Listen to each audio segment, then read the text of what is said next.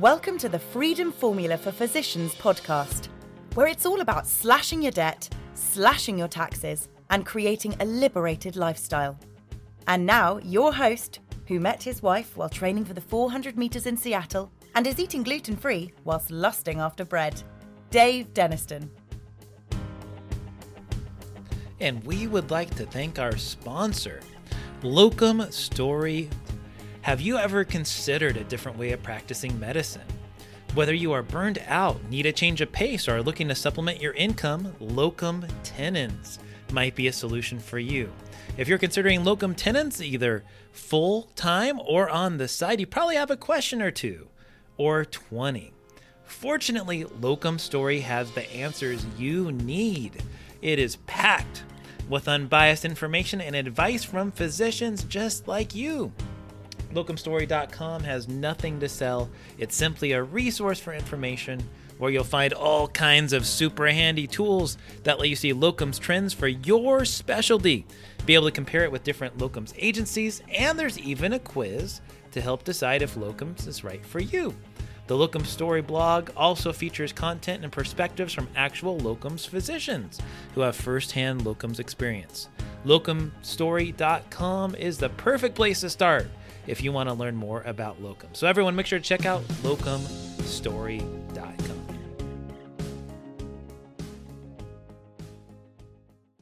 Hello, my friends, and welcome back to another episode of the Freedom Formula for Physicians podcast, a podcast dedicated to helping doctors like you slash your debt, slash your taxes, and live a liberated lifestyle.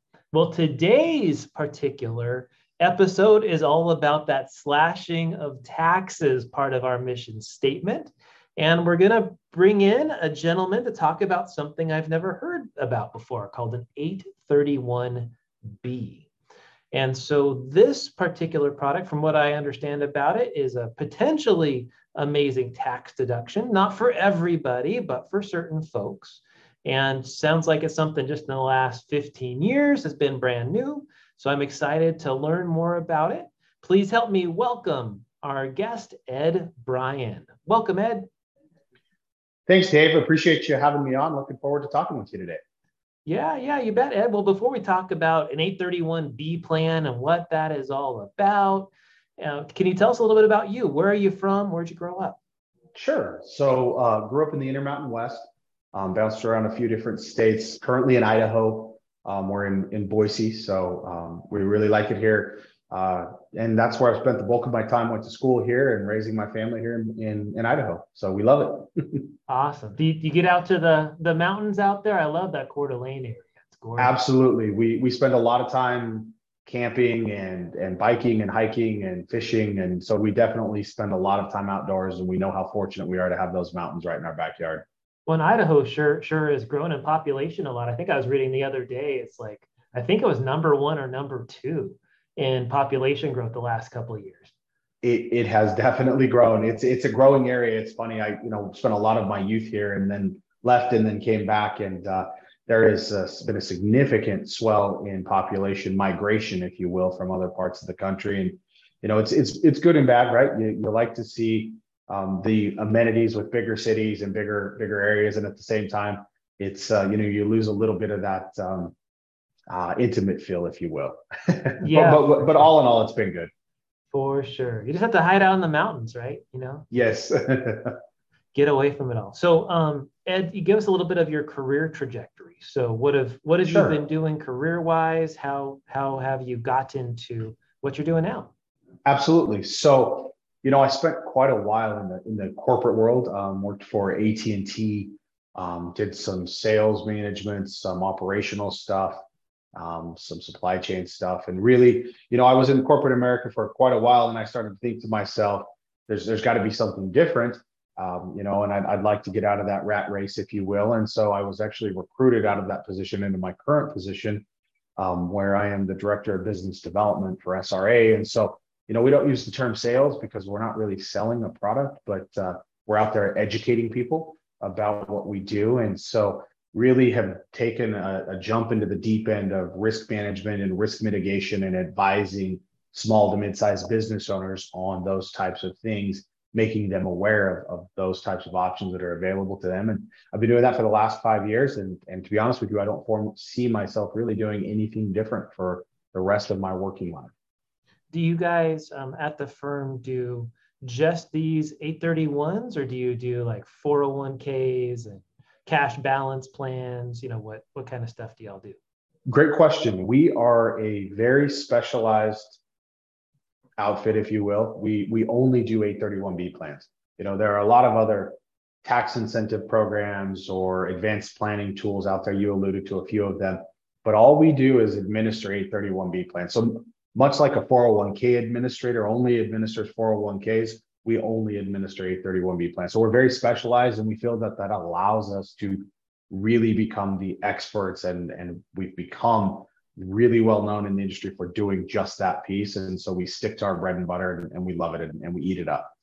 So would you say you guys are like third-party administrators, or are you advisors? You know, what on the spectrum? Yeah. Or maybe you're multiple things. I don't know. So I was just curious, how would you describe, you know, the kind of work that you guys do on the spectrum of, you know, being financial planning to being plan administrators, running a plan, to actually like being a plan sponsor?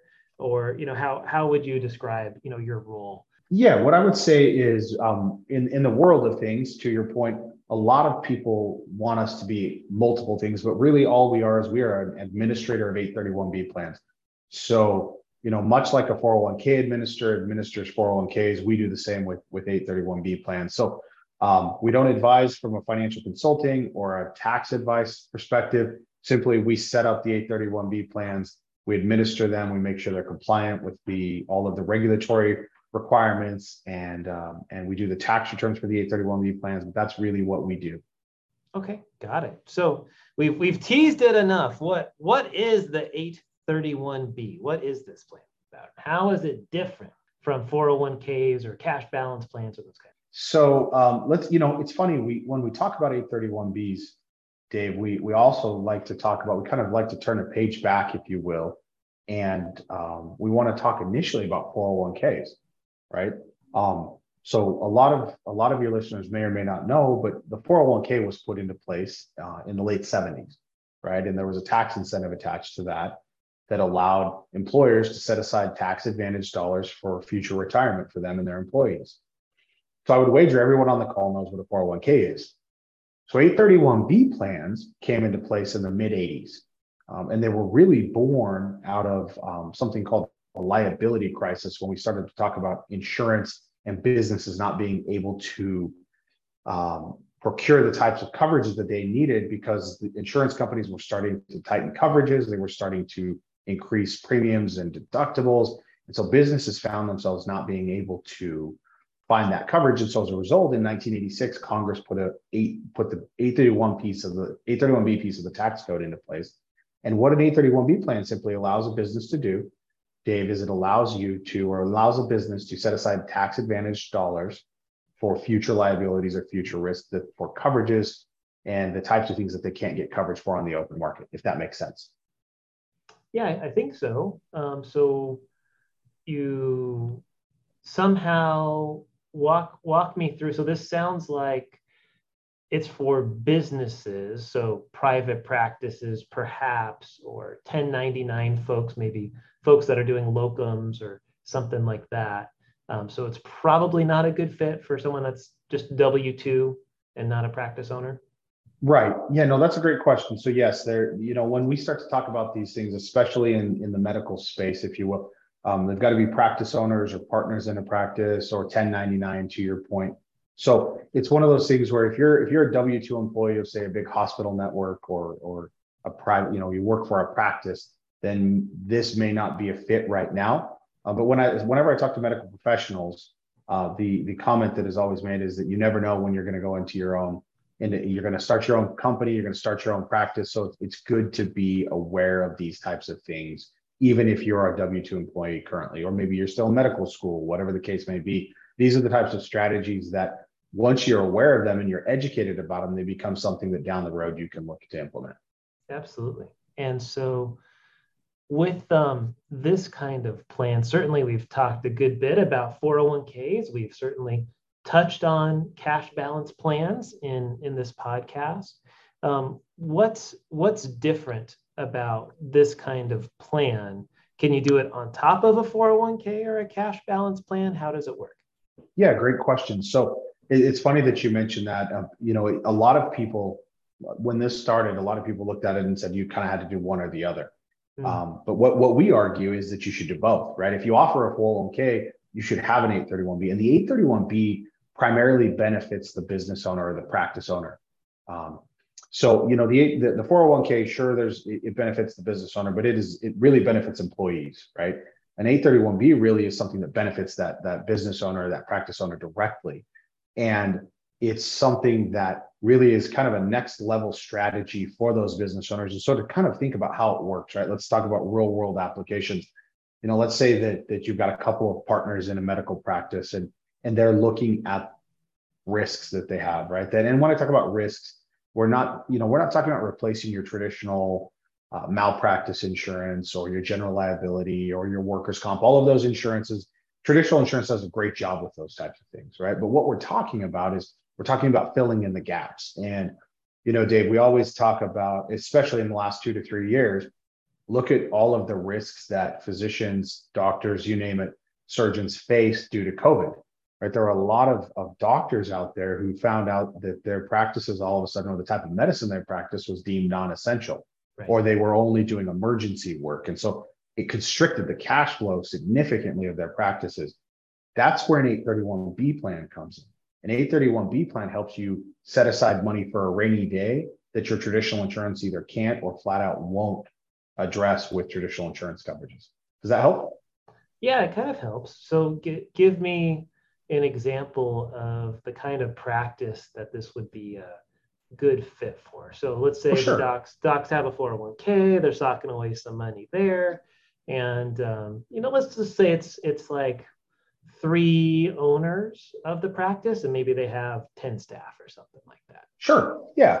And so let's talk a little bit, and to your point, Dave, let's talk about revenue a little bit. We kind of look at gross revenues. Traditionally, 831B plans, and why a lot of people don't know about them, even today, and why we view ourselves as primarily educators, is because if we were to go back 10 to 15 years ago, if you wanted to implement an 831B plan, you would have had to have been grossing, say, north of 20 million or 50 million. It was a big business tool initially when it came out, even though it was made for small to mid-sized business. Big business got a hold of it, and enterprise level organizations really co-opted. So there were some barriers to entry. Right, but now we have business owners and specifically in the medical space, practice owners that say that if they own a practice that grosses, you know, north of $1 million, they can look at an 831B plan, mm-hmm. right? And so let's talk about that. Let's say you've got 3 practice owners or partners, and they've got a successful practice, they've got good revenues, and they're sitting there saying, okay, you know, maybe they made it through COVID without any issues. And but that shined the light, right? Well, that's what COVID really did for a lot of business owners, specifically in the medical space. It started to shine light on risks that maybe people didn't ever consider before. And so what they might consider is saying, okay, well, we know we've got some exposure that our traditional insurance doesn't cover, specifically related to, and all the types of things we help business owners and practice owners really set aside money for, the things that impact the cash flow of the business. You heard me talk about that a little bit. And let me kind of give you, let's dovetail the idea or the scenario you laid out into a real world scenario that I saw play out from 2020 till now. So practice owners, there were actually 2 of them, so there weren't 3, but they had a couple of clinics in a fairly decent sized city on the East Coast. And they had an 831B plan set up. They loved it. Initially, they loved it because of the tax benefit, because there's a tax benefit. And Congress knew in 1986 that if you put this thing into place, there had to be an incentive for the business owner or the practice owner to set money aside.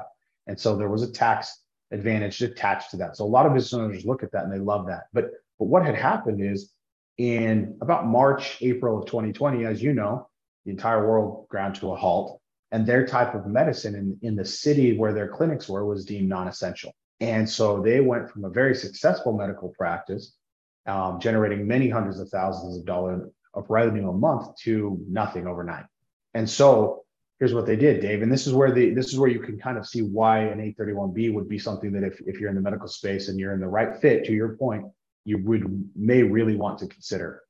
They went to their traditional insurance carrier and said, hey, we know we've been paying business interruption insurance premiums for the last 15 years. We want to file a claim because we got shut down. Mm-hmm. And so, and I've told this story many times, but it's very plain and straightforward. It's very easy to wrap your head around. They went to that insurance carrier, and the insurance carrier said, hold on, we have some questions for you. And they said, okay. And so the questions were, have you had any kind of a physical triggering event? Think fire or a flood, earthquake, something that prevents your patients from getting into your offices. And the answer was no, we were shut down because of COVID. We were shut down by the city that we were in. We were deemed non-essential. And they said, okay, so you haven't had anything physical happen. They kind of reiterated that question. The answer was no. And they said, okay, well, you can't even file a claim. You can't file a business interruption claim because, on page whatever it was of their policy, the business interruption policy, there's an exemption for pandemics, right? And so all of a sudden, these physicians found themselves in a position where they've been paying premiums for the better part of 15 years to an insurance carrier, only to find out that not only did they not have coverage, they couldn't even file a claim. And so what happened was they came back to us and said, hey, can you help? Right. And as you know, a lot of business owners, a lot of practice owners were panicking, like the whole world was panicking in 2020 because we didn't really know what we were dealing with. And so they said, hey, tell us about that contingent and third-party business interruption coverage that we have with our 831B plan.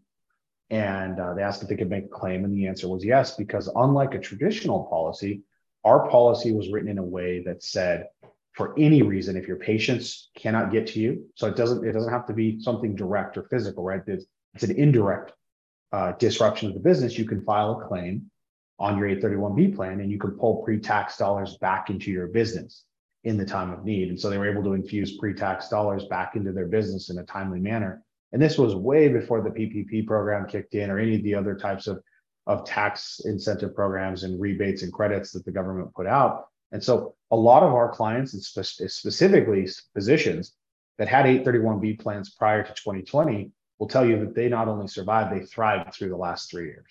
Sure. So lots of questions about this. So it sounds like this is an insurance product of some sort. So it's absolutely, and it's tied to getting money out of it. It's tied to claims. Good question. So claims are, so if you were to apply the litmus test on what does traditional insurance look like? Yes. So these things operate as insurance companies, right? They have to look, smell, taste, feel like an insurance company, meaning policies have to be issued. There is a claims process, but here's the beauty of it.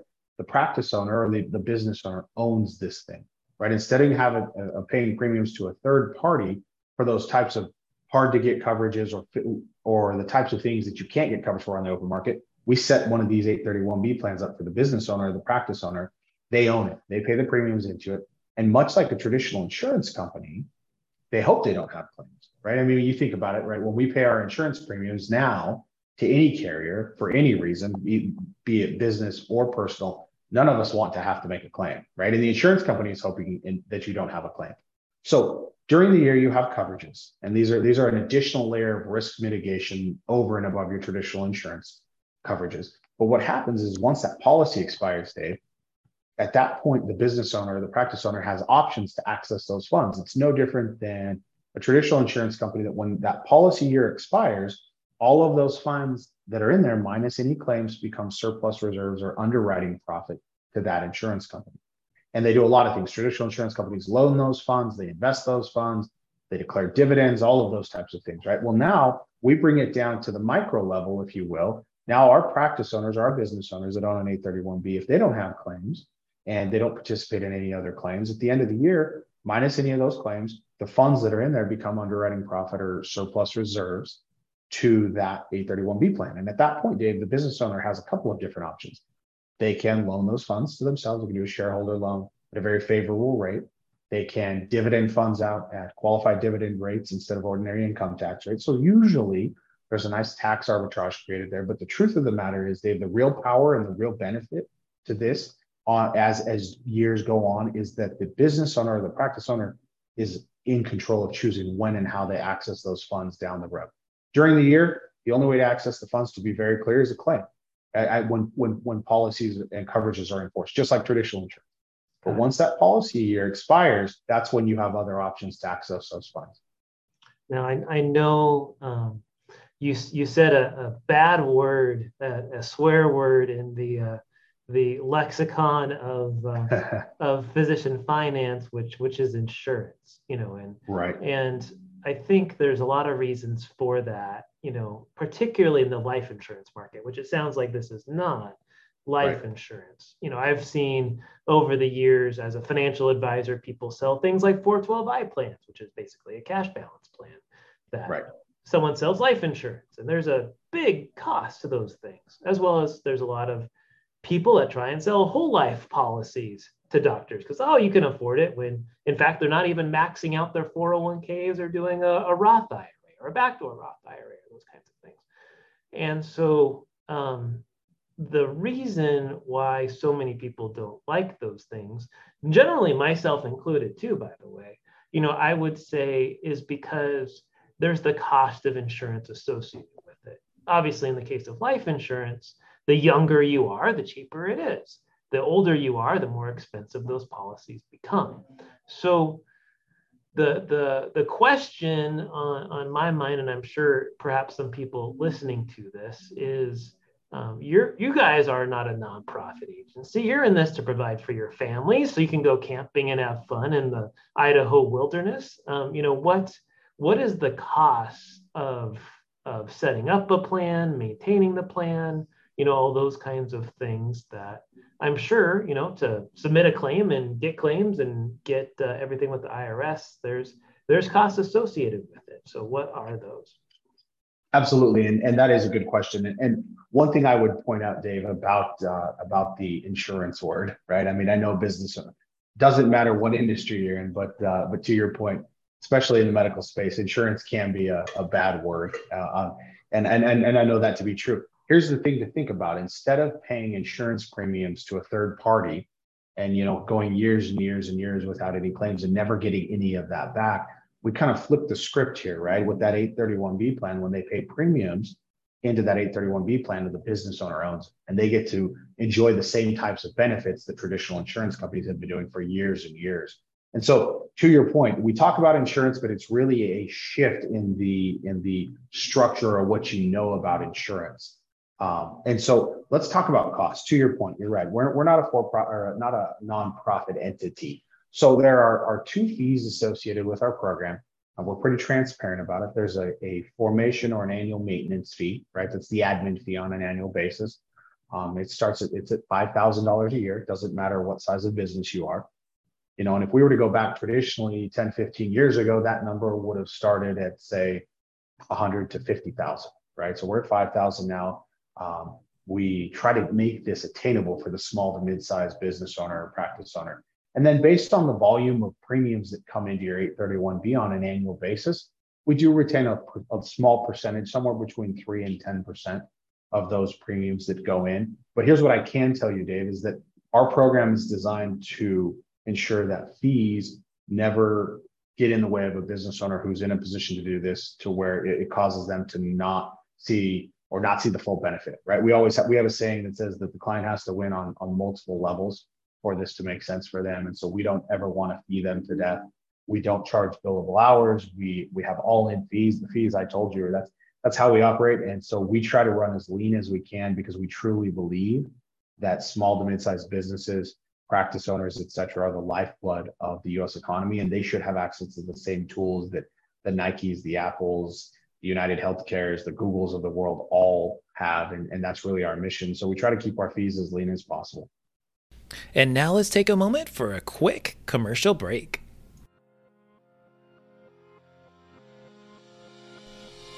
And we would like to thank our sponsor, Locum Story. Have you ever considered a different way of practicing medicine? Whether you are burned out, need a change of pace, or are looking to supplement your income, locum tenens might be a solution for you. If you're considering locum tenens, either full-time or on the side, you probably have a question or two, or 20. Fortunately, Locum Story has the answers you need. It is packed with unbiased information and advice from physicians just like you. LocumStory.com has nothing to sell. It's simply a resource for information where you'll find all kinds of super handy tools that let you see locums trends for your specialty, be able to compare it with different locums agencies, and there's even a quiz to help decide if locums is right for you. The Locum Story blog also features content and perspectives from actual locums physicians who have firsthand locums experience. LocumStory.com is the perfect place to start if you want to learn more about locum. So everyone, make sure to check out LocumStory.com. When I think about this plan so far, so I just want to make sure I repeat a couple of things. So forgive me if I just want to make sure that all of us that aren't familiar with these are understanding it right. So in terms of who this is not for someone that's W-2 at this time, although they could certainly keep it in mind. This, you have to have minimum revenues of $1 million. Did I understand that right? Yeah, that's usually where it makes sense. And anything from $1 million north is where you can at least start to consider an 831B plan, in our opinion. And I would imagine the person would have to be able to afford, you know, or the company has to be able to afford putting an awful lot of money into this plan. You know, is generally most people target 100,000 plus into it. Yep. You're right online, Dave. Okay. So, which is often the way I think about cash balance plans too. Yeah, it's probably the nearest corollary I can think of to something like this, because you have $2,000 to $4,000 in administration costs annually, which is pretty similar to what you had mentioned. And you have to be able, in order to justify that, you know, you got to sock away 100 plus. Absolutely. So let's say someone is now, they say, okay, this is for me, you know, I could sock away our practice, you know, I'm making 500 grand, I'm living on 100, you know, if I could sock away 200, 300 grand, this would be a potentially great idea for me. Let's say that I assume that would be the premium that they put into it. Is there a limit on that? Yeah, great question. So there are two limits that we look at. One is a self-imposed compliance limit, and that is no more than 10 to 12% of gross revenues, of the total gross revenues of the business on an annual basis. And then the tax code itself currently says, the 831B tax code itself says no more than 2.4 million of premium into an 831B plan on an annual basis. On an annual basis, okay. Yes. Okay. So it is really significant. Like I think about a cash balance plan, you know, generally the most you could do in there is around, I think it's $3.5 million lifetime, not years, annually, lifetime per person. So if you have a husband and wife in it, you know, you could probably sock away $7 million or something like that in it. If I remember the numbers right, I might be off a little bit, just talking off the top of my head. So with this plan, you could potentially do far more than you could in cash balance. So let's say you guys crunch the numbers. Is there like a cash balance plan with those? Normally, there's like a minimum commitment that you're making on an annual basis, as well as like it's not something you just do for a year. You're essentially making a 3-year minimum commitment to doing it. And then the TPA the third-party administrator will come back and say, hey, we're going to give you a range on an annual basis of what you can do. And the number varies from year to year based on a few different criteria. So one year it might be 100,000. The next year it might be 150. If you have a really crappy year, you know, you might not have to put anything into it. You can overfund it. So all of those things are options, but there is a minimum number that you're expected to put into it. Is that similar here? Like, what if you just have a bad year? Do you still have to put money into the plan? Great question, Dave. And that is the beauty of an 831B plan and our plan structure is you're not committed to a minimum number every year. Now the second part of that answer would be that we would say that if you're looking at an 831B plan, they're not necessarily short-term vehicles. So we look at these things as vehicles that hopefully a business owner or practice owner can utilize for 5 to 10 to 15 to 20 years, but you're not obligated to fund. So to your point, if a business owner, maybe they have a bad year, or maybe they decide to allocate funds somewhere else. They're going to buy some real estate, or maybe they bought a practice, right? They bought a competitor out and they don't have the funds that year. They're not obligated to fund that year. There's no penalty for not funding. The only fee that is due on an annual basis is that annual admin fee, but we don't punish practice owners or business owners on years that they don't fund. So to your point, we're not going to lock anybody in, and to your point, say, hey, you have to fund this amount for 3 years or 5 years, whatever the number is. We're going to look at the gross revenue of the practice, and we're going to point out this is how much you could fund on an annual basis at renewal. But anything under that makes sense, or if you had a bad year and or maybe you put money elsewhere, you're not obligated to fund. So there's a lot of flexibility with an 831B plan. Got it. That's cool. What about in terms of, I put $100,000 into the plan. You guys take your, let's just call it 7%. So there's $93,000 left in the plan after making the contribution. Right. So what happens with that money? Great question. So what we do is we generally turn those funds around within about a week. So 5 to 7 business days, they go into a bank account or an investment account. And in the name of that 831B plan that the business owner, the practice owner owns, they're the signers on that account. During the year, so we go back to that traditional insurance analogy here, right? You have policies in force. And our policies are generally January 1st to December 31st, just like traditional insurance. Once those policies are in force, the funds need to be, they can be invested, but they have to be fairly liquid, right? Because technically those premiums are at risk of claims, right? So think stocks, bonds, mutual funds, ETFs. The business owner can have, if they have a wealth planner or they have a financial advisor that manages their money, they can manage that money. They can leave it in a money market account. It's really up to them. We're not going to dictate to them where they put the money or how it's managed. We do have an investment agreement that just gives a high level idea of, hey, it's got to be fairly liquid. Trade plus 2 business days is really what our litmus test is.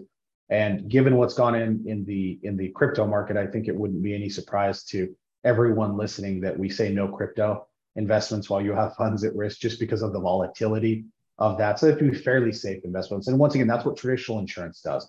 Traditional insurance companies, big companies, State Farm, Farmers, Lloyd, Safeco, they take premiums and they put them into safe investments while they're at risk of claims. Hopefully that makes sense, Dave. Although there are ETFs that— Yes, you could do ETF. Good point. For someone that wants to have exposure to those things, they could find ETFs that are in that space still, I assume, right? Yes. Yeah. Which, good or bad, hey, it's a possibility. So what's interesting, about this is I would have thought maybe there were restrictions, because I normally think of insurance, right? And most insurance companies, what do they do in their portfolio is essentially invest into different kinds of bonds for the most part.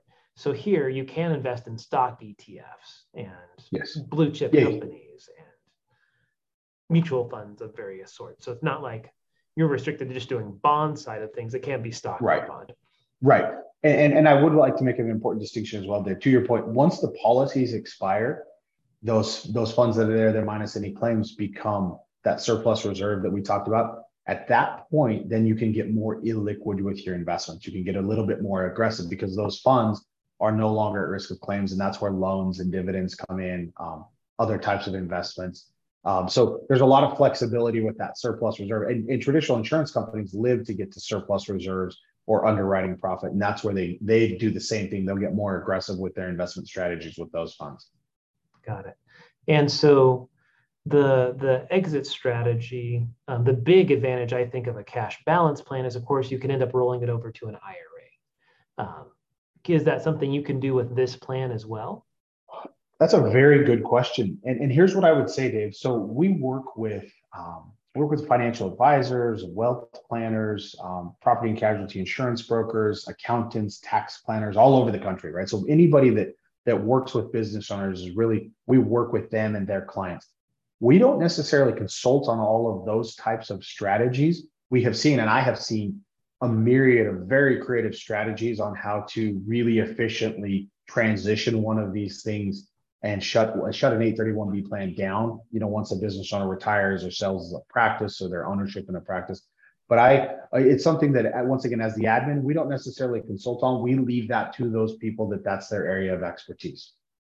Well, I can tell you, as a financial advisor, I have no clue what the best way. I mean, certainly, some corporate structures, like I think you were talking more to the C Corps, can do some of the things you were talking about, but S Corps, you know, I think the danger there, which there's many benefits of having an S corp, but this could be a downfall of it for this kind of vehicle, because you don't do loans, because you are the pass-through entity, the pass-through entity passes through the profits to you. So, yeah. So Dave, one important point to note as well is that all of these 831B plans are C Corps.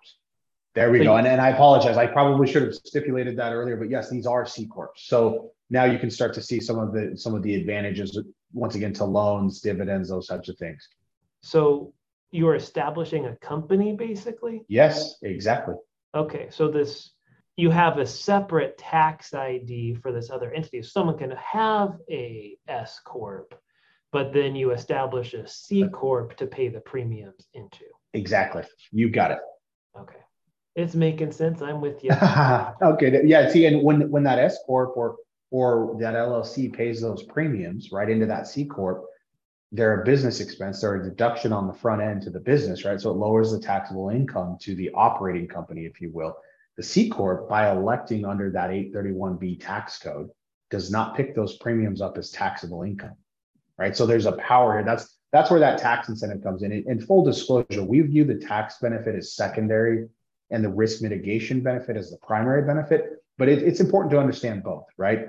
So that C Corp, that 831B plan, that separate entity that your practice owner or the physician owns, does not pick those premiums up as taxable income because it's electing under 831B tax code, and those are viewed as insurance premiums and they're not taxable. So yeah, go ahead, Dave. Does the fee you guys charge include filing a tax return for that entity? Absolutely. So when you think about adminning or administrating a plan or a program, we do everything. We offer a turnkey solution. We set the entity up. We get it ready to receive premiums. We make sure it's compliant. We do tax returns. We do any regulatory filings. We do the promissory notes for the loans if someone wants a loan. We do the 1099s if a client decides they'd like a dividend. So literally, we offer a turnkey solution so that business owner doesn't have to have an army of attorneys and CPAs to figure out how to leverage the same types of advantages or programs that are out there that big businesses have been doing for the last 40 years. Got it. So I suppose, you know, some of the risks here would be, obviously the government changes their mind, you know, on how these things get funded or not, in terms of how they get treated, right? I mean, that's a risk, but they've been around for a while, you know, so generally I see these things get grandfathered when law changes, but. Yeah, well, let's talk about that. Yeah, you're right. You know, the one thing I will tell you is it went into place in 1986. And what we've seen is that both sides of the aisle, regardless of political affiliation, supports these, because I would make the argument that everyone recognizes that small to mid-sized business really is the engine that drives our economy. And so everyone wants to support small business. You know, there are variations in how that's to be accomplished, but there's a lot of support on both sides of the aisle. And just recently in 2015, in the PATH Act, they actually increased that limit. You know, I mentioned it's 2.4 million. Well, if you were to go back to the PATH Act, it was 1.2 million. So they actually increased the amount of money that can be set aside into these things. And so it enjoys very robust support, much like the 401k. I mean, you know, we talk about, you know, could you imagine if the 401k all of a sudden went away in this country, right? It would cause some chaos. We view 831B in that similar structure. There's a lot of big business that is, they've been doing this for a long time. I think there would be a lot of ripple effects if they decided to. But you know, you never know. You know, they could shift on how it's funded. They could change the rules. That's always a risk for sure. And obviously, the cost of administering the plan, you guys, in administering it, you know, those costs can go up with time. Absolutely. And regardless of whether you're funding it or not, there's still cost to running the plan. So if you have a few bad years, you might have to pay money out for it. And certainly, I guess the big sale, you know, is really the belief that you're in a much higher tax bracket now than you would be in the future.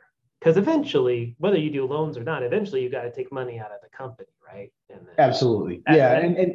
At that point, you eventually get taxed on it. So. Yes, and as any funds that come out, right? So to your point, right? And I talked about it a little bit, but any funds that come out of the insurance company from accessing that are not a loan or a claim, they do come out at essentially qualified dividend tax rates, right? Rather than ordinary income tax rates. And so to your point, most of our clients I will tell you are successful business owners, physicians, surgeons, practice owners that are probably, you know, they've been at it for a while and they are in that those very high tax brackets, and they've got, I referenced it maybe a little bit earlier, but the threshold of pain, right? They're paying a lot in taxes, and at the same time they're very cognizant of all of the risks that they're taking every day to run their business, be it COVID, be it political risk, be it third-party business interruption, unauthorized access to cybersecurity, right? All of those types of things that are out there, and they know that, you know, there are things that keep them up at night, and that's why, in conjunction with the tax benefit, that's why with the risk mitigation component here,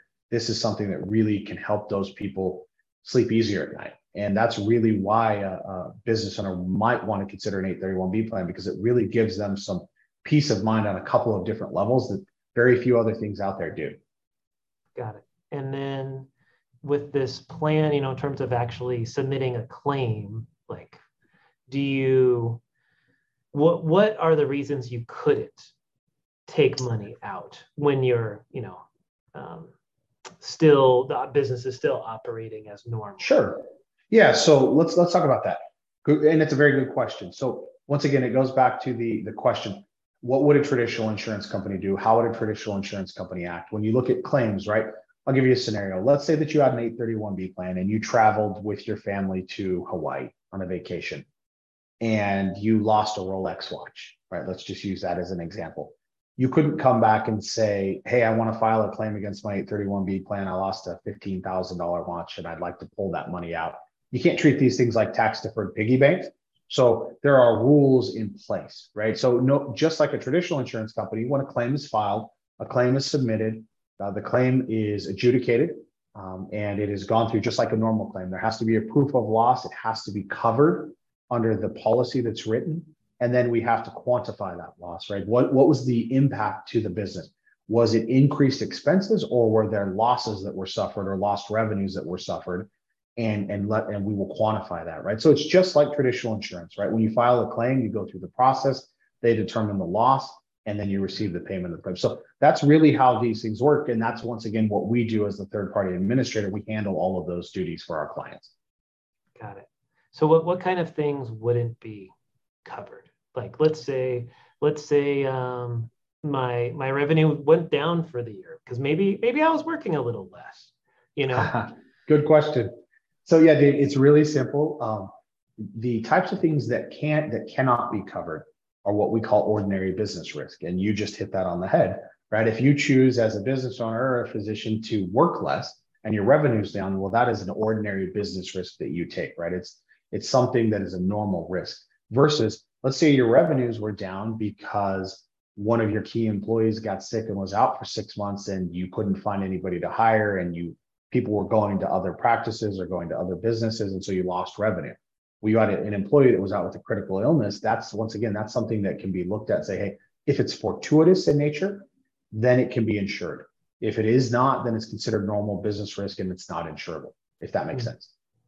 Well, it sounds like it could be very gray land. Like, what about this year, there's a lot of inflation, right? So costs are rising for all kinds of businesses, sure, physicians included. Like, could have the fact that, gosh, my costs just went up, and I honestly could use a little bit of cash, you know, in theory, to keep things going. Yeah, in theory, Dave. We're dealing with this year specifically. To your point, we're dealing with a lot of supply chain claims because people cannot get ordinary components in their business through their established existing supply chains, and so they're having to go out and spend more to procure the same types of things. And if it costs more, then all of a sudden, yes, those are things that can be looked at, right? Because that was fortuitous; it happened due to something that was out of their own control, and it just depends, right? It's one of those things. To your point, there's no shortage of risk for business owners. The question becomes, is it insurable? And we're pretty conservative, Dave, on the types of things that we would say are fortuitous or insurable. And if it's something that somebody has a question on and it's very unique, we love to dive into that with them. But it's that, once again, that's where you can lean on us, or as the business or practice owner, you can lean on us as the administrator to walk you through that once we're designing that program and the plan and going through that initial phase to figure out, okay, what's keeping you up at night? And is it ordinary business risk, or is it something we can address with an 831B plan? Well, I think it's a really fascinating plan that I've never heard of before. And certainly it's not for everybody. But for the right practice, the right business owner, I mean, I could really see this being beneficial. I mean, certainly we're in some interesting times right now. There's a lot of question of where the economy is going and inflation and World War III with Russia and, you know, all kinds of interesting things happening in the world now more than ever. So what an interesting concept and vehicle to consider. Anything else, Ed, that we haven't covered that you think we should touch on with this plan? You know, it sounds funny to say, but these things aren't rocket ships. They just have to be done right.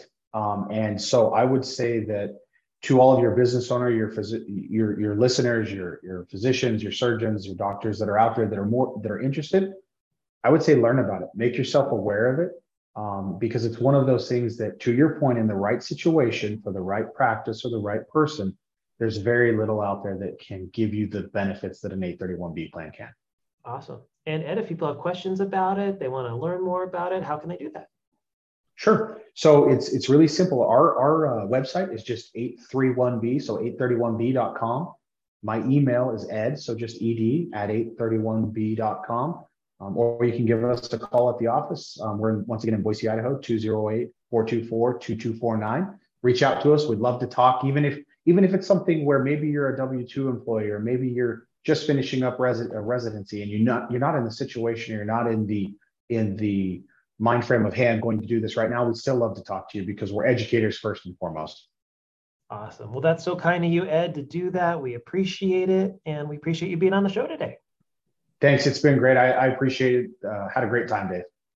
All right, my friends, for the Freedom Formula for Physicians podcast, this is Dave Denniston. And remember, my friends, remember to slash your debt, slash your taxes, and live a liberated lifestyle. Well, thank you, my friends, so much for listening to the last podcast. I am pleased to announce that I am now a completely independent financial advisor, where to the point now I can really integrate my financial planning practice with this podcast. If you might be looking for help, if you have found any of our information here interesting or relevant and you're looking for a second opinion, I am making myself available for 30-minute strategy sessions. And if you want to arrange a time to meet with me to discuss your situation and see if we might be a good fit for one another, I'd like you to call our office and speak with Kyla. Our phone number is 612-284-2409. Again, that's 612-284-2409. And I look forward to helping you with your financial situation. And now for some lovely legal disclosures required by our lawyer friends. Investment advice is only offered in jurisdictions where Centurion Financial Strategies LLC, Centurion is appropriately registered or exempt from registration. Our Form ADV Part 2 brochure can be obtained free of charge at advisorinfo.sec.gov by searching for our firm name or its unique CRD number, which is 316-454. This podcast is not a solicitation to provide advisory services in any jurisdiction in which we are not appropriately registered or excluded from registration. The information, statements, and opinions contained in this podcast have been obtained from or are based on information obtained from sources which we believe to be reliable, but we do not warrant or guarantee the timeliness or accuracy of such information. This podcast is intended for informational purposes only and should not be construed as personalized investment, tax, or legal advice.